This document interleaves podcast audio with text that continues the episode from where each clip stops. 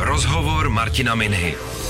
Dost prostoru pro odpovědi, dost času pro zajímavé příběhy, inspirativní hosté a originální témata s Martinem Minhou na rádiu Wave. Přeju vám fajn večer, doufám, že se máte v rámci možností dobře a vítám vás u dalšího inspirativního rozhovoru na rádiu Wave.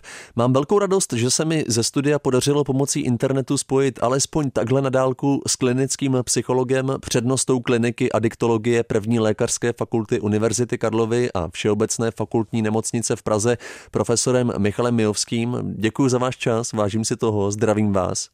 Já děkuji za pozvání a dobrý večer všem posluchačům. Začnu hned citací, která mě vlastně inspirovala k tomu si vás v této době pozvat. Naši poskytovatelé psychologické a adiktologické pomoci začínají pociťovat nával nových pacientů. Tak třeba takhle v květnu citovali Lidové noviny americkou společnost pro léčbu závislostí.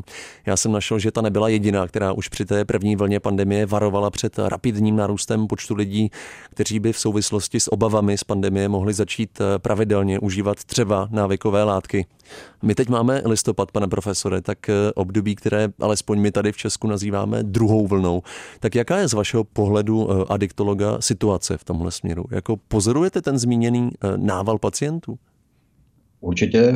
My jsme ho pozorovali vlastně poměrně rychle, ačkoliv za začátku data moc nebyla a část vlastně byla spíše ze zpětných vazeb od kolegů z terénu, a museli jsme si některé věci ověřit, takže třeba i ta korekce, že například k tomu zvýšení té spotřeby nedošlo plošně, hmm. ale že to například zasáhlo rizikové skupiny, to znamená, jakože nebylo vlastně možné jen tak chodit a povídat vlastně o tom, jak dramaticky vlastně u všech lidí došlo ke zhoršení té situace, pokud jde o ty adiktologické problémy, opití a, a další látky.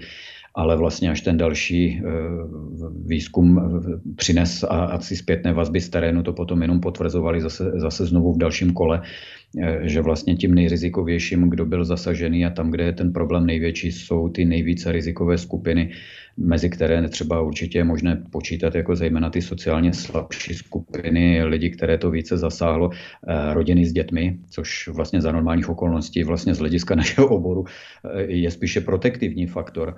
Ale bohužel ten stres, obrovský stres a to rozhození z toho konceptu a mít doma ty řvoucí dvě, tři, někdy více dětí je prostě nápor obrovský, je do toho ten problémy v práci. Takže ano, platí to i pro nás a současně vlastně teď to, co se děje v těch posledních týdnech, to jenom umocnilo. To znamená, jako, že určitě platí teda, že naše služby jsou v této chvíli velmi výrazně přetížené. A dokonce čekací doby už v létě odpovídaly situaci, kterou my známe běžně jenom v těch nejvíce exponovaných měsících během zimního a jarního období.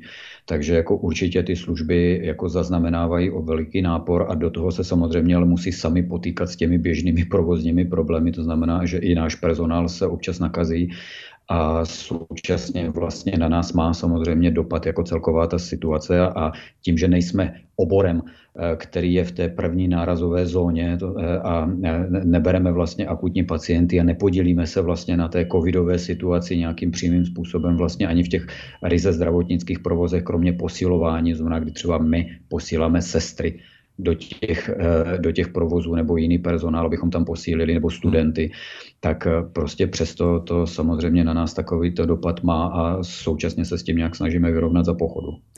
Když budeme konkrétní, tak hrozí podle vás opravdu to, že se z těch psychických úzkostí, které pramení jako v této době například ze ztráty zaměstnání, možná i ze samotných jako obav z té nemoci, že více a více lidí může utíkat, ať už k alkoholu, drogám nebo třeba k nějakým tlumícím lékům? Jednak tento mechanismus, to se samozřejmě přímo nabízí a je logické, že to po této dráze běží, ale současně my třeba zaznamenáváme, že lidi, kteří vlastně už předtím balancovali třeba na hraně s pitím nebo s léky, tak toto je vlastně situace, při které ta spotřeba právě u nich vyhoupla nahoru. A je vlastně zcela zřetelné, že se u toho chovají výrazně rizikověji než v tom běžném chodu a že vlastně ten denní rytmus, ty denní rituály, ta práce a další povinnosti těm lidem vlastně pomáhali přežívat na té hraně a drželi je na té hraně. A teď vlastně o tyhle ty berličky přišli, zbortil se mnohým z nich právě ten denní rytmus a přišli o mnohé jistoty toho dne. na které ale byli zvyklí a o které se opírali, takže vlastně část těchto těch lidí se najednou z, té, z toho balancování na té hranici prolomila za tu hranici a ta spotřeba u nich je chvílemi, teda koukáme na to i opravdu jako docela taková jako hrůzná. Takže právě u těchto lidí vlastně, kteří jinak jsou naprosto jako do té doby neidentifikovatelní jako naši, pro své okolí, jako, jako naši pacienti nebo potenciální pacienti, tak vlastně najednou tady to vyřezává v tom plném rozsahu. Dovolil bych si možná ještě přidat i skupinu, která se prostě to snaží nějak přežít. Jako jo, ono, prostě ta uzavřenost v těch bytech, ono, možná, že pro lidi, kteří žijí na menších obcích anebo zejména na vesnicích, oni vlastně ty změny nezaznamenávají tak výrazné, jako oni pořád mají někde za barákem ten les, někde pořád se na tu procházku dá jít mnohem snadněji, někde na konci mnozí z nich žijí v podstatě i na ploše, která je poměrně veliká v těch, v těch domech, ale možná, že právě pro ně je docela složité si představit tu situaci lidí třeba na těch pražských sídlištích, zvlášť v takových těch okrajových částech, kde se stavilo prostě na konci socíku, ale ono to pokračovalo samozřejmě dál natvrdo, jako hlavně, aby těch bytů tam bylo nasekáno a na té ploše padesát, šedesát, sedmdesát metrů čtverečních v těch, v těch, na těch velkých sídlištích je ta situace prostě výrazně pro ty lidi na to přežití složitější. Hmm. A do toho opravdu jako ten moment, kdy vlastně první, co vyplo, byly školy, takže najednou prostě i pro ty děcka ta nemožnost se někde vyřvat a vyřádit jako prostě v tom běžném prostředí s kamarádama, jako to všechno jsou fakt vražedné kombinace a zejména si myslím, že právě u téhleté skupiny lidí je ten nápor jako obrovský a myslím si, že právě i to, že možná, že pro ten zbytek republiky to může být docela těžké si to představit, jak je to prostě je přežít v takovýchhle mikropodmínkách toho malého bytu na, tý sídli, na tom sídliště s těma dvouma, třema dětskama. To, to, to je prostě fakt jako o něčem jiném, než když máte to štěstí, A, a žijete prostě v normálním domě, máte tam zahradu a můžete ty děcka s prominutím minimálně na chvilku za ten den vykopnout a nemusíte se o ně bát a současně vlastně ani tím nezvyšujete nějak výrazně to riziko a, a prostě se vám daří v tom přežívat víc. Navíc i ty vazby v těch rodinách na těch malých sídlech jako jsou samozřejmě někde úplně jinde, než to, kdy spousta lidí v té Praze jsou v té kategorii v úvozovkách těch naplavenin a nemají tady to zázemí těch rodin okolo sebe a lidí, na které by se mohli opřít, tak ono je to potom prostě opravdu o to složitější a týká se to samozřejmě stejně tak Brna, stejně tak Ostravy a všech těch velikých měst, kde prostě ty lidi v takovýchhle podmínkách prostě žijí a není to pro ně jednoduchý za normální okolnosti a teď je to prostě všechno v násobcích. Hmm. Když ještě chvíli zůstaneme v současnosti a budeme se bavit o České republice, tak s jakými závislostmi se dnes setkáváte nejčastěji? No, v této době je samozřejmě asi dle očekávání pro toto slovo samozřejmě jako nejvýraznější to téma jako pití a těch léků. Tam jako to, co je ten majoritní problém pro tu společnost, tak samozřejmě i v tomto čase je, je jenom něčím, co může dostat takovou tu s prominutím ťavku. To znamená, jako je to posílení a pokopnutí jako o tu etáž výš. To znamená jednoznačně alkohol, jednoznačně léky, případně kombinace obojího dohromady, což je teda hodně vražedný koktejl. A do toho asi jako bychom určitě mohli říct, protože v české populaci je velmi významně zastoupeno a týká se to vlastně velkého počtu lidí konopí, takže logicky samozřejmě i to konopí, ačkoliv tady si asi umíte představit, že zvlášť jako třeba, protože my to říkáme dokola a je to možná až triviální, ale ty teenageři devadesátých let jsou dnes těmi otci a, a matkami mm-hmm. v takovém tom středním věku a, a ti, kteří zůstali tomu konopí věrni, tak to je i ta situace, která například teď není úplně jednoduchá i s tím, že mají doma ty děti. Takže ono jako to domácí pití, domácí užívání těch látek je velký problém.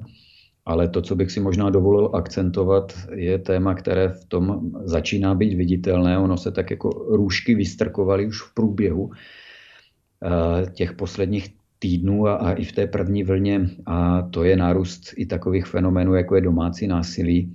Protože to, jak ty lidi jsou v tom malinkým prostoru a do toho občas ten alkohol frčí, nebo ne občas u mnohých tam frčí celý den, tak ta odbržděnost a trošku ztráta nebo omezení té kontroly, té volní kontroly na tou situací je logická, že s tou frustrací a s tím naštváním na všechny a na všechno stačí velmi málo, aby to lítalo. To znamená, to je téma, které je mnohem výrazněji, výrazněji vidět, velmi výrazněji se s ním setkáváme i v, tom, i v té denní praxi a myslím si, že to je téma, které bude asi vyžadovat mnohem více pozornosti, jako i v té době post covidové, nebo poté, jako co bude lockdown uvolněný a, a, a budeme zase se vracet do toho běžného života. Toto jsou věci, které se určitě nevrátí do toho běžného normálu jen tak. A to, co padlo, ať už to byla rána, nebo ostřejší slova, nebo prostě to, co se pohybovalo za tou hranou, to jsou věci, které se ne, nedají jen tak zaretušovat a nedají se vrátit. Hmm. Bavíme se o alkoholu. Bohužel je to asi věc, která je stále spojená s Českou republikou. Bohužel hodně. Víte, kolik lidí u nás pije opravdu problémově? Jako tak, že jim to může třeba i tou skrytou závislostí nějakým způsobem ubližovat? Ano. Ta past je spojena s tím, že alkohol škodí už v množství, kdy to ještě není téma pro náš obor. Teď to asi může znít pro spoustu lidí zvláštně a, a kam jsem se to pustil, ale velmi jednoduše, když to vysvětlím. Závislost je jenom jeden z mnoha důsledků a ty závislostní problémy se týkají relativně menšího procenta lidí, kteří pijí a kteří pijí i velmi výrazně rizikově. A znamená to, že je důležité si uvědomit, že vlastně veliká část populace pije způsobem, který už ohrožuje nebo přímo velmi výrazně škodí jejich zdraví. Ale ještě to vůbec neznamená, že jsou to potenciálně pacienti do adiktologického provozu, to znamená, že mají něco společného se závislostma. Ale vlastně jednoho dne u mnohých z nich to trvá docela hodně roků, je jedno, jestli se bavíme o deseti, o patnácti, o dvaceti letech, ale jednoho dne se tito lidé stávají vlastně frekventovaně pacienti našich kolegů v jiných oborech. Samozřejmě to, co každého první napadne, jsou ty cirhózy, jater a podobně, ale toto taky není vlastně pořád ani onemocnění, které byť je velmi frekventované, tak nepatří mezi takové ty nejdominantnější a to, co mnoha lidem uniká. A pořád vlastně spousta lidí jako má pocit, že to je otázka jako tomu, čemu kdo věří a o čem se mluví, ne. To jsou velmi tvrdá data, kdy vlastně spoustě lidem uniká, že alkohol je velmi silný karcinogen. To znamená, že v nějaké chvíli se bavíme o různých typech onkologických onemocnění a těch je tam opravdu ve vztahu k alkoholu jako prostě do, celá řada a mnohé z nich vůbec sranda nejsou. A nemusí to být vlastně takové ty nejtypičtější, třeba u pivařů, ty karcinomy tlustého střeva a podobně, ale bavíme se vlastně o různých diagnózách, u kterých to velmi významně zvyšuje tu rizikovost, ale současně takovýchhle dopadů je samozřejmě spousta. A to je to, co vlastně těm lidem jako vlastně běžně asi úplně v tom lidovém řečeno jazyce nedocvakává, že to vůbec neznamená bavit se o závislostech a vůbec to nemusí znamenat bavit se o našem oboru, ale znamená to, že ta úroveň té spotřeby je vysoká a znamená významné zvýšení rizika těchto různých onemocnění. A abych odpověděl na tu vaši otázku, tak se vlastně bavíme o více než jednom milionu a dvoustech nebo třechstech tisících lidí. To znamená vlastně opravdu obrovský počet, veliká část lidí v naší populaci je na úrovni spotřeby, která je spojená už opravdu s docela vysokými riziky právě těch jiných zdravotních komplikací, nejenom těch závislostí. Rozhovor Martina Minhy na rádiu Wave. Na rádiu Wave si dnes povídám s adiktologem, panem profesorem Michalem Mijovským. Adiktologie je pojem stále relativně nový, obor, do kterého spadá nejen léčba závislostí, ale musíme říct, že třeba i prevence nebo výzkum. Mě zaujaly vaše slova, kdy jste říkal, že byl v Evropě velmi dlouhou dobu zanedbáván. Jako proč tomu tak bylo? To je dáno v podstatě asi jednak citlivostí toho tématu a současně náš obor stál poměrně dlouhou dobu na okraji zájmu také z hlediska toho, že dlouhou dobu nebyl chápán jako medicínský nebo vůbec odborný problém, se kterým je možné pracovat v oblasti klinické psychologie, psychiatrie, sociální práce, ošetřovatelství, nutriční terapie, fyzioterapie, protože rehabilitaci používáme od samého vzniku našeho oboru. Dlouhou dobu vlastně on nebyl nahlížen jako problém, který má původ v jiných oblastech, než je morální poklesek. A ten vůbec nejstarší pohled na tu problematiku pití a na problematiku užívání návykových látek je vlastně spojen s modelem, kterému my říkáme morální model.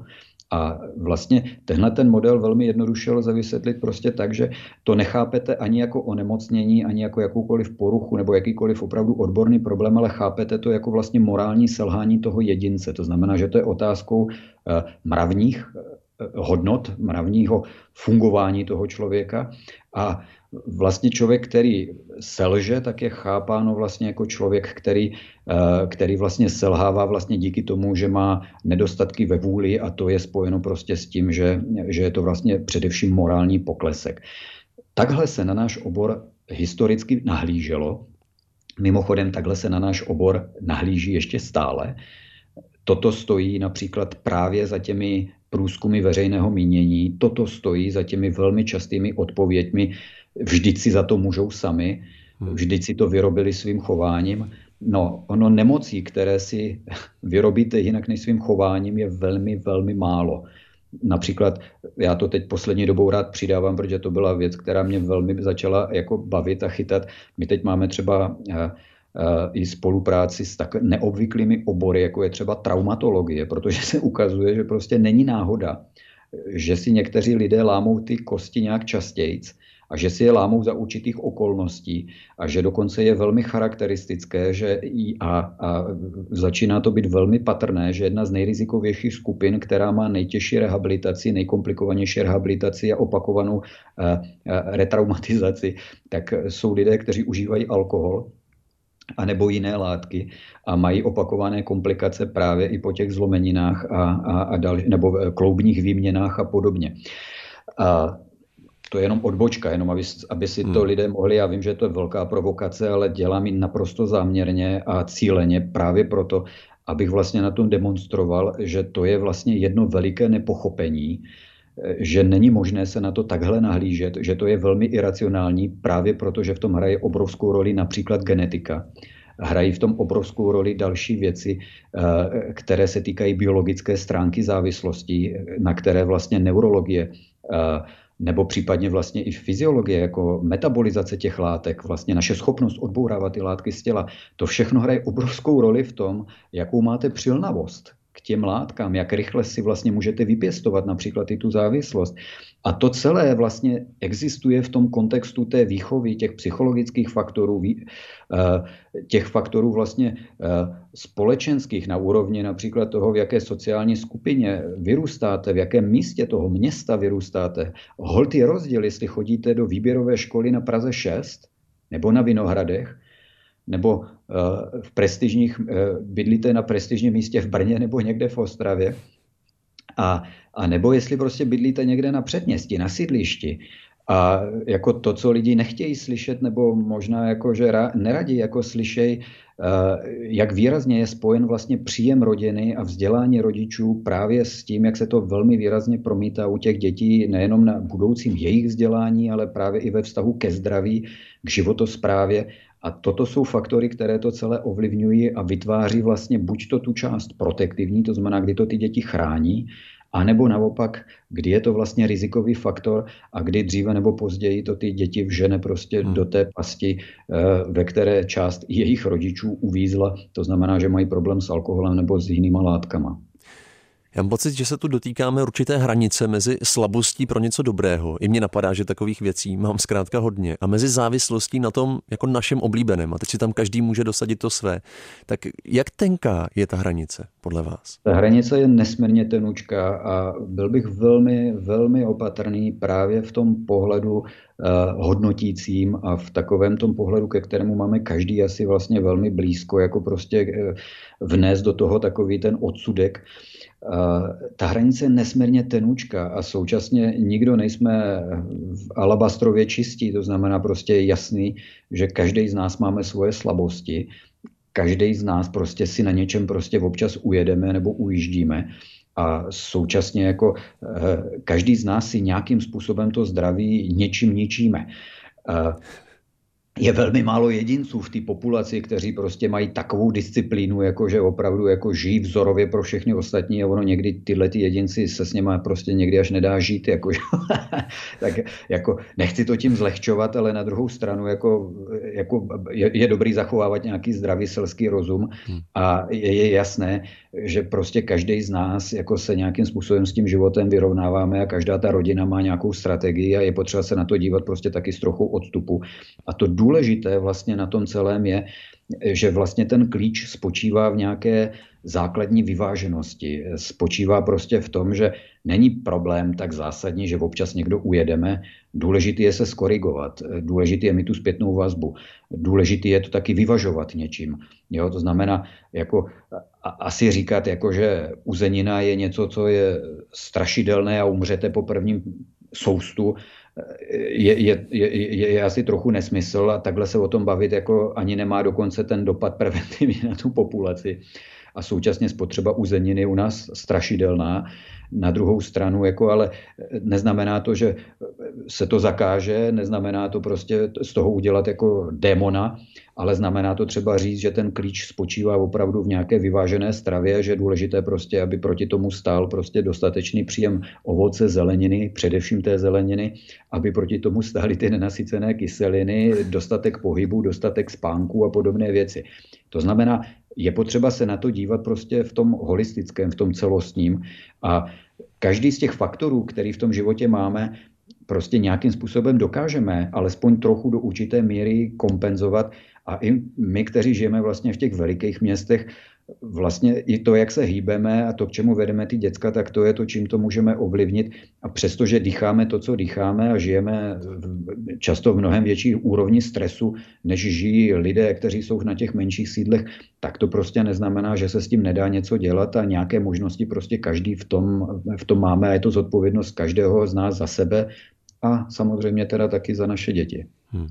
Pane profesore, co konkrétně vás inspirovalo ke studiu adiktologie? Já jsem z rozhovoru s vámi pochopil, že vy jste si sám prošel nějakými závislostmi, studoval jste psychózy, doufám, že se o tom můžeme bavit.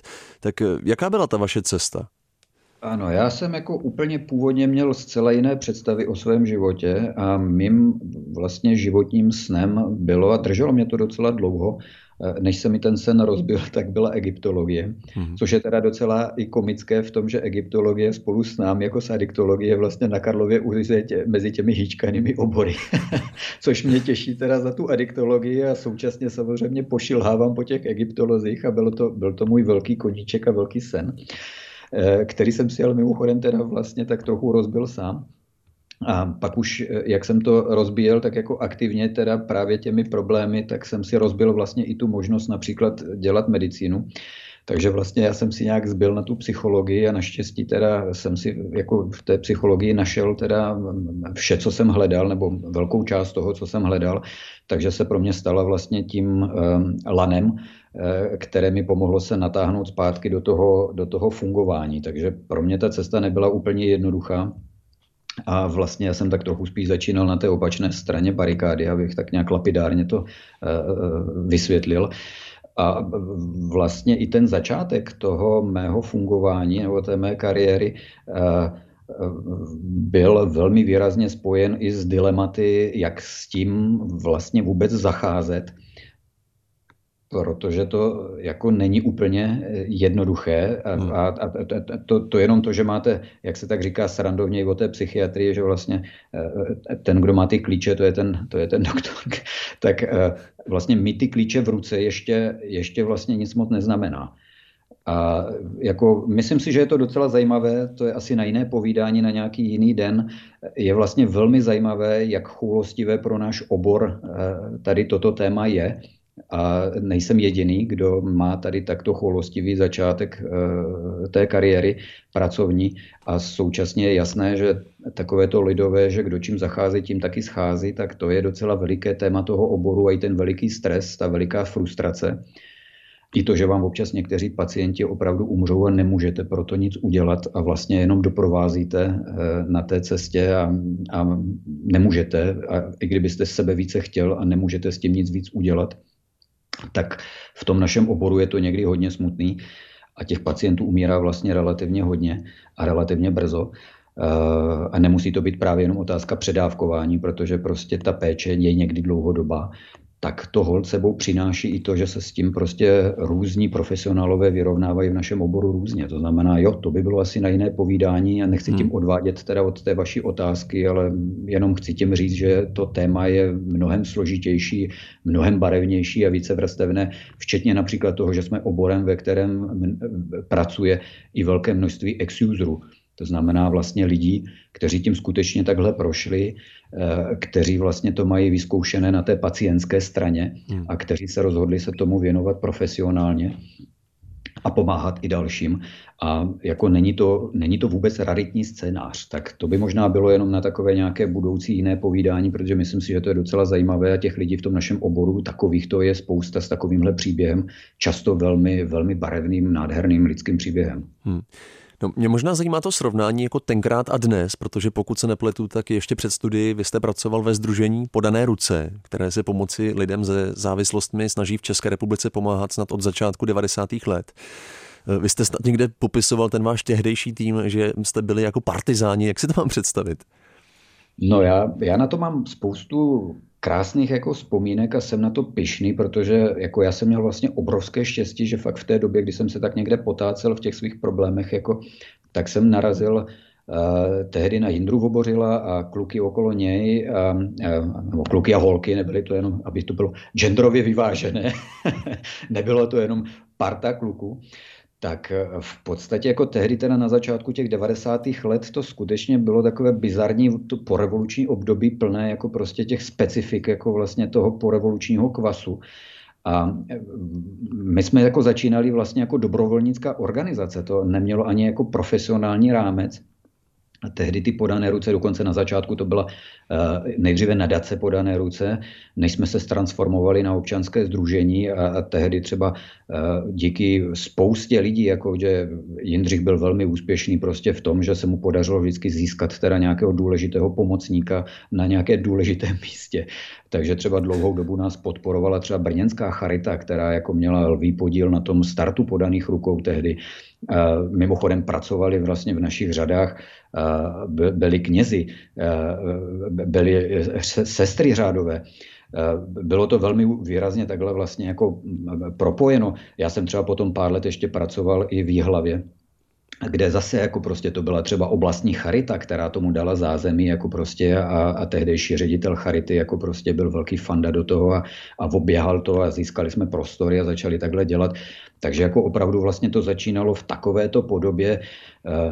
Byli tam sice profesionálové, kteří pomáhali, třeba tehdejší ředitelka psychiatrické léčebny, vlastně naši největší téměř psychiatrické léčebny v České republice, brněnské v Černovicích, Jana Novotná, jako psychiatr vlastně tomu dávala obrovskou šťávu, jako prostě stála za náma, jako, protože většina z nás tehdy neměla školu a, a neměla žádný formální vzdělání prostě a, a pomáhali nám s Ivanou Bartošíkovou a dalšíma.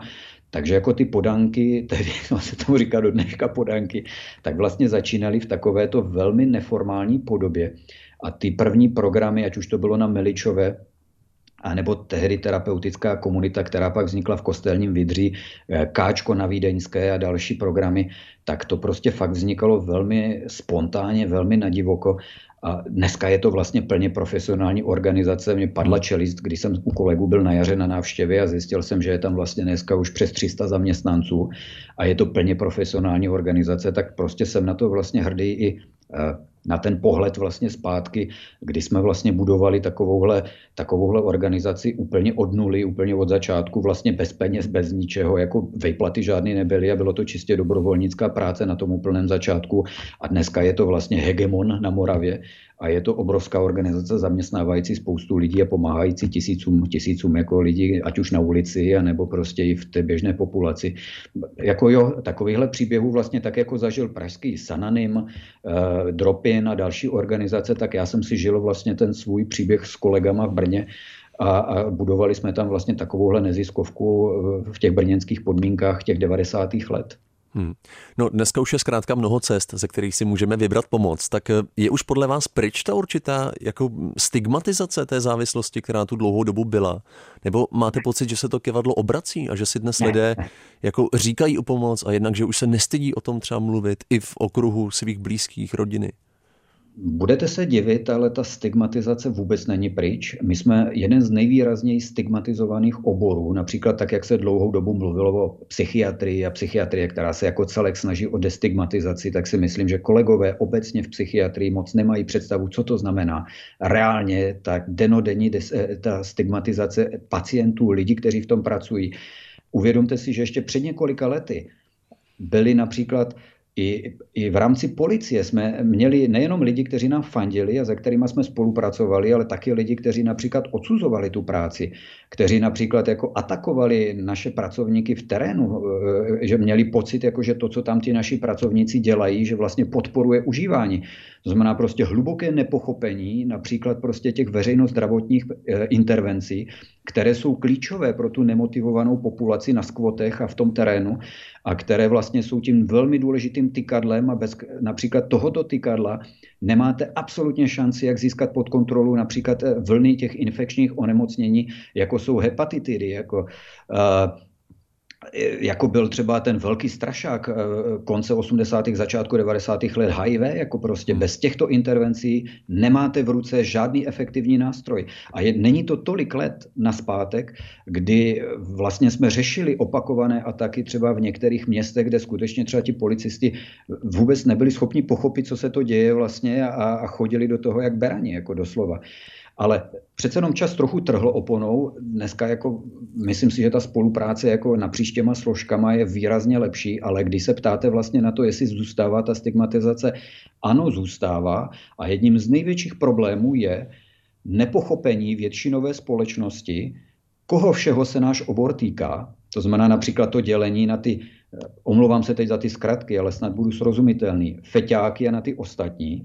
A to neuvědomění si a nedostatečná reflexe, že vlastně ty dámy s těmi některými speciálně léky v těch kabelkách, nechci tady jmenovat, abychom se nedostali právě do těch problémů s těmi farmafirmami hmm. a podobně, tak prostě spousta těchhletěch problémů denodenních, mnohy ty prosečka po večerech, jako kdy z jedné skleničky prosečka jako prostě je najednou jako denně sjetá jako sedmička, nebo i víc.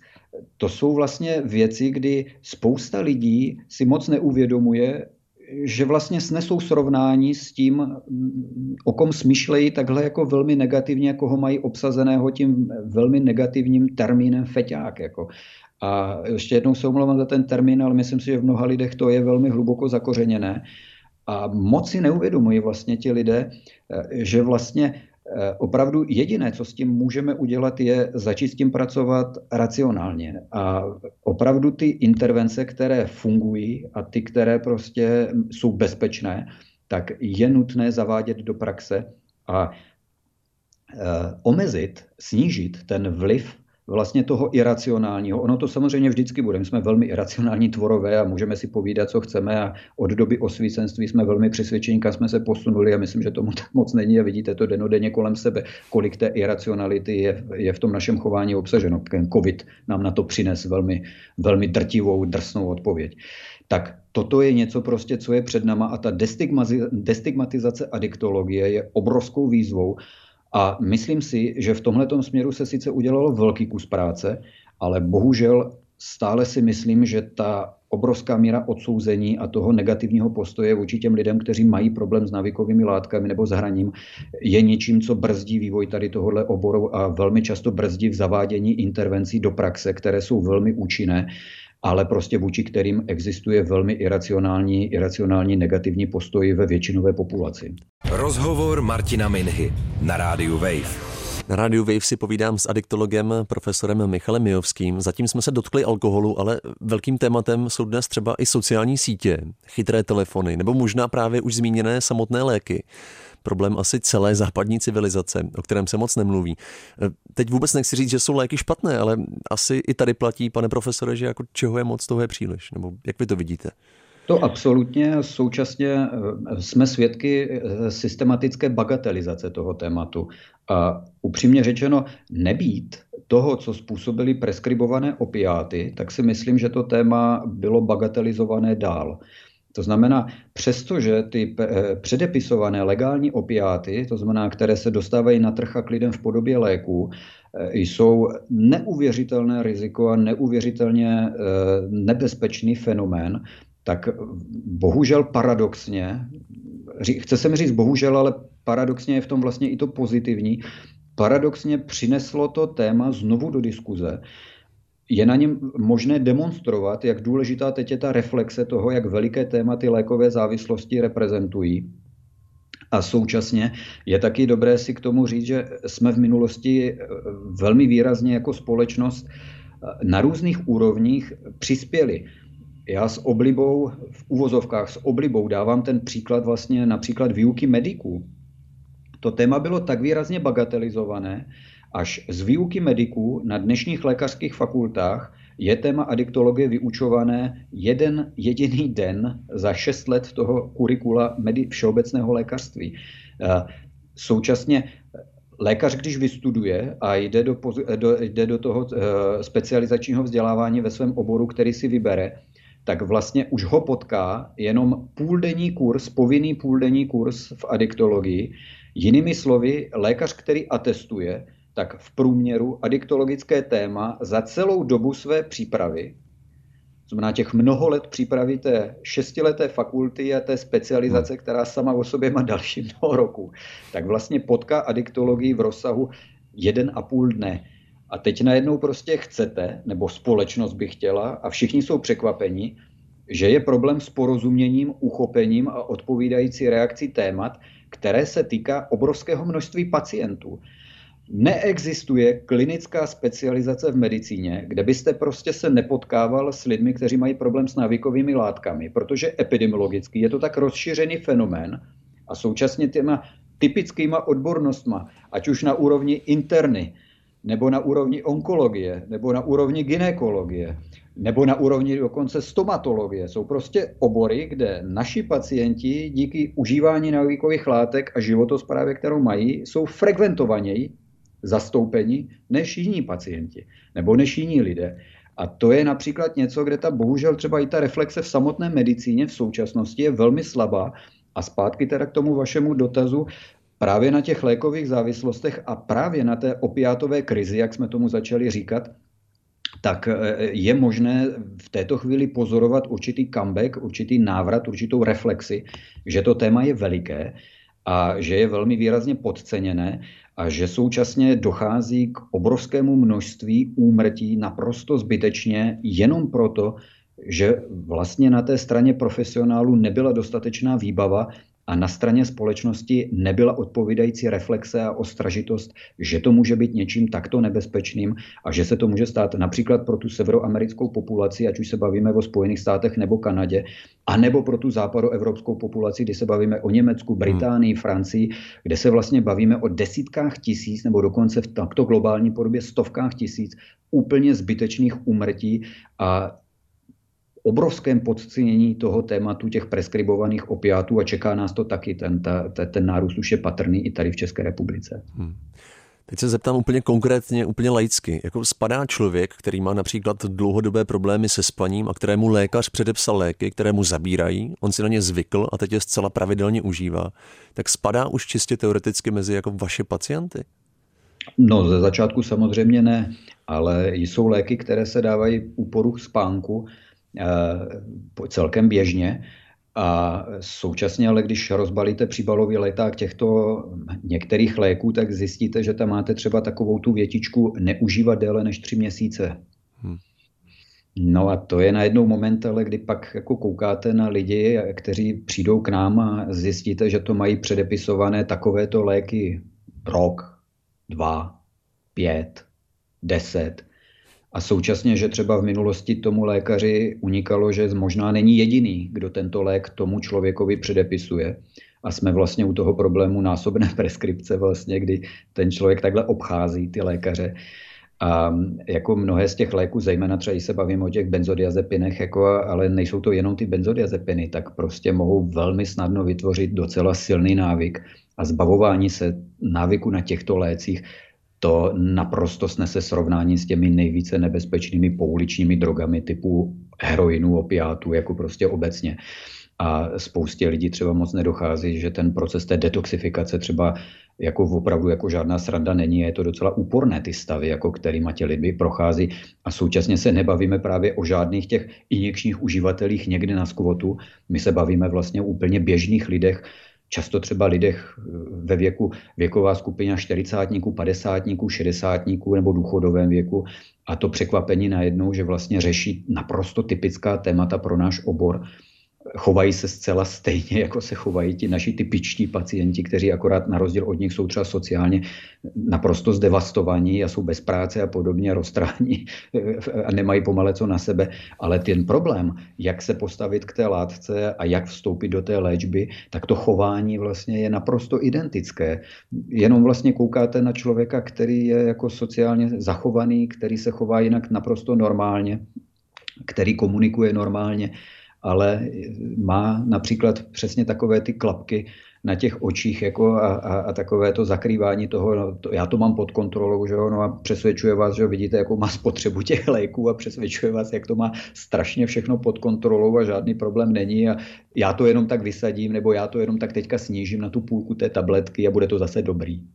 Já si právě říkám, jak se má v tom člověk vyznat, protože pro mě, a asi to tak má jako hodně lidí, je lékař zkrátka svatý a když mi něco předepíše, tak mu zpravidla věřím a vlastně si nepřipouštím, že by mi to mohlo nějakým způsobem ubližovat.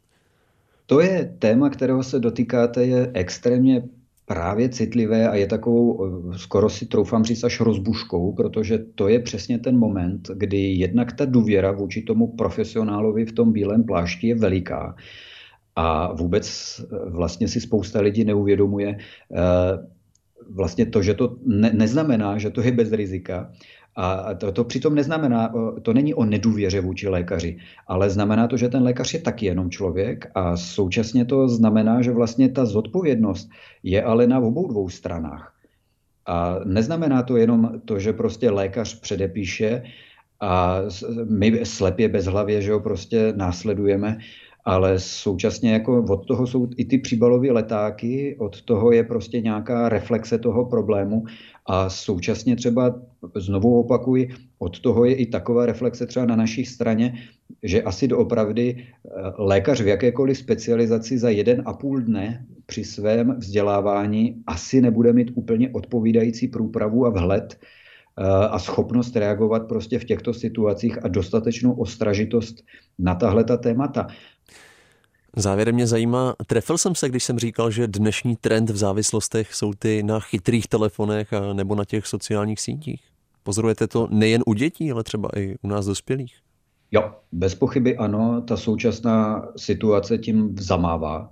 To jako já to vidím na svých dětech a, a e, ženu občas obdivuju, jako prostě, že má tu trpělivost ty hranice takhle tvrdě držet. Jako, a je to opravdu tady v tomhletom smyslu něco, co rozhodí. Rozhodí to děti, rozhodí to dospěláky. Každý to teď používáme v násobcích, než jsme zvyklí. Ten návrat bude velmi obtížný. A současně třeba kromě toho, že ta současná situace tenhle ten problém opravdu jako hodí úplně do nějaké jiné úrovně, než na jakou jsme doposud byli zvyklí a bojím se toho, že to fakt jako bude akcelerovat, tak na druhou stranu to otevírá i tak citlivá témata, jako je například to, že v té léčbě, do které někteří potom jdou, vlastně těm lidem ale nemůžete naordinovat jako naprostou abstinenci. Protože byste je vyřadil ze života, hmm. protože se bez toho prostě dneska nedá fungovat a vykonávat profese. Takže ono to otevírá například nesmírně citlivé téma v dnešní době a ono to bylo vždycky citlivé téma pro náš obor, jak je to vlastně s tím fenoménem kontrolovaného užívání. A právě ty závislosti nebo poruchy, které jsou spojené s užíváním těch technologií, protože oni jsou to především behaviorální vlastně poruchy, tak vlastně jsou něčím, co tohleto téma bude teď momentálně vytahovat na světlo a bude to velmi zajímavé i v kontextu, jak se s tím náš obor bude vyrovnávat, protože tady prostě nemůžete aplikovat ten čistý, abstinenčně orientovaný přístup, Prostě proto, že takhle se fungovat nedá, takhle se nedá pracovat, takhle se nedá přežít v dnešní společnosti, abyste se uživil a uživil svoji rodinu. Takže vlastně najednou budeme muset nějak řešit, jak to vlastně s tím kontrolovaným užíváním a obnovováním té kontroly je i u chronických pacientů. A je logické, že to téma pravděpodobně nezasáhne jenom ty nelátkové závislosti, jenom to hraní nebo jenom ty technologie ve smyslu telefonů a, a sociálních sítí a tady tyto věci, ale že to logicky bude mít nějaký odraz a nějakou dohru i na té úrovni těch látkových závislostí. To téma v českém prostředí ani v tom profesionálním prostředí zdaleka nebylo odpovídajícím způsobem komunikováno, diskutováno a tím, čím prošla třeba Velká Británie velikou a velmi bouřlivou debatou na téma toho abstinenčně orientovaného versus možnosti obnovovat kontrolu, to je něco, co například českou adiktologii bude čekat v budoucnosti. Děkuji za vaši upřímnost. Přednosta kliniky adiktologie první lékařské fakulty Univerzity Karlovy a Všeobecné fakultní nemocnice v Praze, profesor Michal Mijovský, byl dnes mým hostem na rádiu Wave. Ať se vám daří, díky. Moc děkuji za pozvání a hezký večer všem posluchačům. Vám děkuji za poslech, přeju hlavně hodně zdraví a připomínám, že všechny naše rozhovory najdete třeba v aplikaci Můj rozhlas nebo na adrese wave.cz lomeno rozhovor. Mějte se fajn. Rozhovor Martina Minchy. Dost prostoru pro odpovědi. Dost času pro zajímavé příběhy. Rozhovor Martina Minchy. Poslouchejte velké rozhovory se zajímavými hosty kdykoliv a kdekoliv. I offline. Přihlaste se k odběru podcastu na wave.cz lomeno podcasty.